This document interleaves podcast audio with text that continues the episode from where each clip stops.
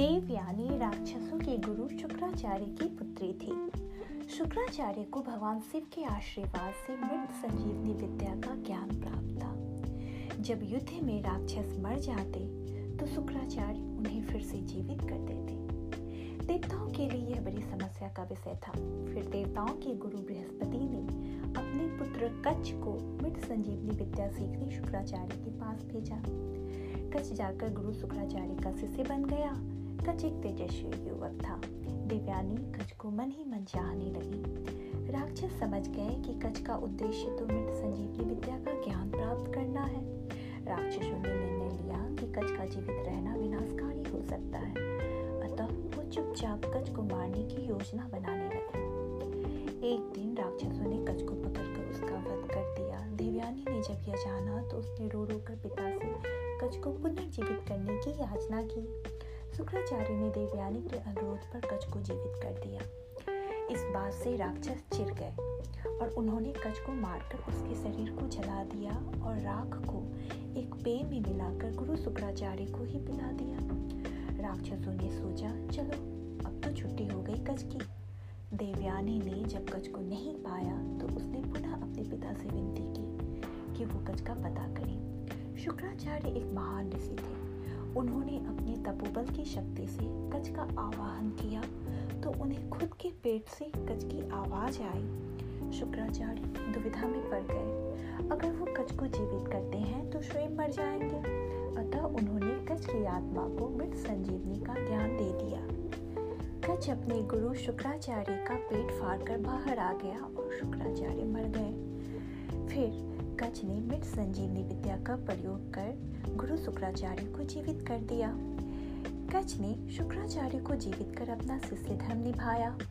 देवयानी कच को देखकर अत्यंत प्रसन्न हुई और कच से प्रेम निवेदन किया।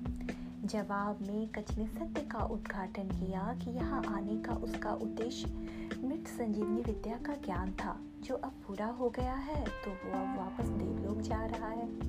इसके साथ ही कच ने यह भी कहा कि चूँकि वो शुक्राचार्य के पेट से निकला है शुक्राचार्य उसके पिता के समान हुए।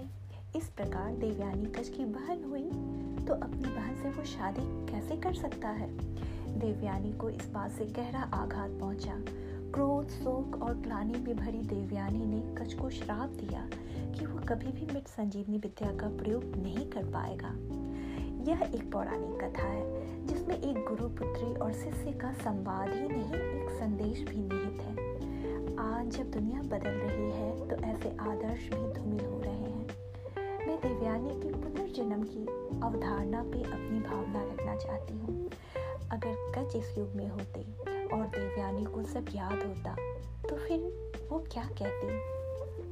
आइए उस इतिहास को वर्तमान बनाकर दोहराते हैं। वर्तमान जो दोहरा रहा, मैं इतिहास की वही कहानी हूँ। तुम कछो, मैं देवयानी हूँ।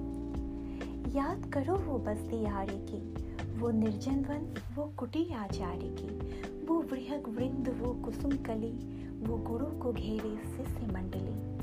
बदल गया सब कुछ, रहा कुछ भी हमारे बाद नहीं। जिसकी छांव तले तुम लेते थे शिक्षा, क्या वो वट वृक्ष भी तुम्हें याद नहीं? तुम तो भूल बैठे हो सब कुछ, पर मैं इस युग में भी सब पहचानी हूँ। तुम कछो, मैं देवयानी। याद करो वो दिन जब तुमसे किया था मैंने प्रणय निवेदन। मेरे प्रेम का उपहास उड़ा, कहा था तुमने मुझे बहन।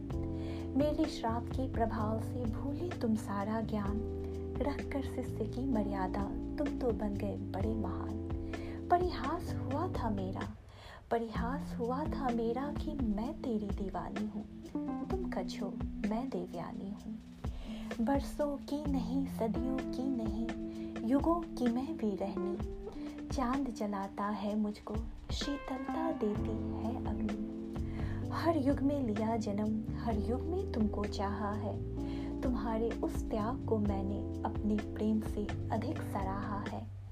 पर हार कैसे मानूं? पर हार कैसे मानूं? मैं तो बड़ी स्वाभिमानी हूँ। तुम कछो, मैं देवयानी हूँ। कितना वक्त बदल गया। कितना वक्त बदल गया तुम भी भूले अपनी मर्यादा। कितना वक्त बदल गया तुम भी भूले अपनी मर्यादा। उस आदर्श का महत्व ना रहा, समझ रहे मुझे अपनी राधा? इस नज़र, इस मुस्कुराहट, इस चाहत का इंतज़ार मुझे था। ग्लानी मन में आज भी है कि क्यों तुमसे, कि क्यों तुमसे प्यार मुझे था।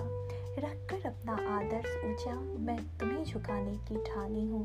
तुम कछो, मैं देवयानी हूँ। बैठी इस प्रतीक्षा में तुम प्रेम प्रस्ताव लिए आओगे। तरसी हूँ जो रंग देखने, चेहरे पे वही भाव लिए आओगे।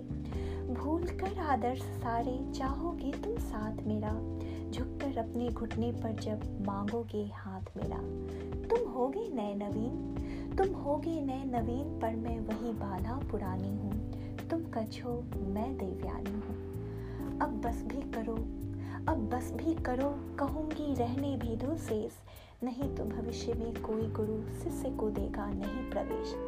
यह चर्चा है धर्म की, यह प्रश्न नहीं मन का है। गुरु पुत्री और शिष्य के बीच हो सकता है कोई रिश्ता तो वो मात्र भाई बहन का है, वो मात्र भाई बहन का है। तुम्हारी इस मूर्ता पर मैं हुई शर्म से पानी हूँ। तुम कछो, मैं देवयानी हूँ। भूली नहीं जग ये, भूले नहीं जग ये गुरु पुत्री और शिष्य का संवाद। जब जब भूलेगा कोई, आऊँगी मैं दिलाने याद। आखिर उस आदर्श आर्य समाज की मैं भी एक निशानी हूँ। तुम कछ, मैं देवयानी हूँ।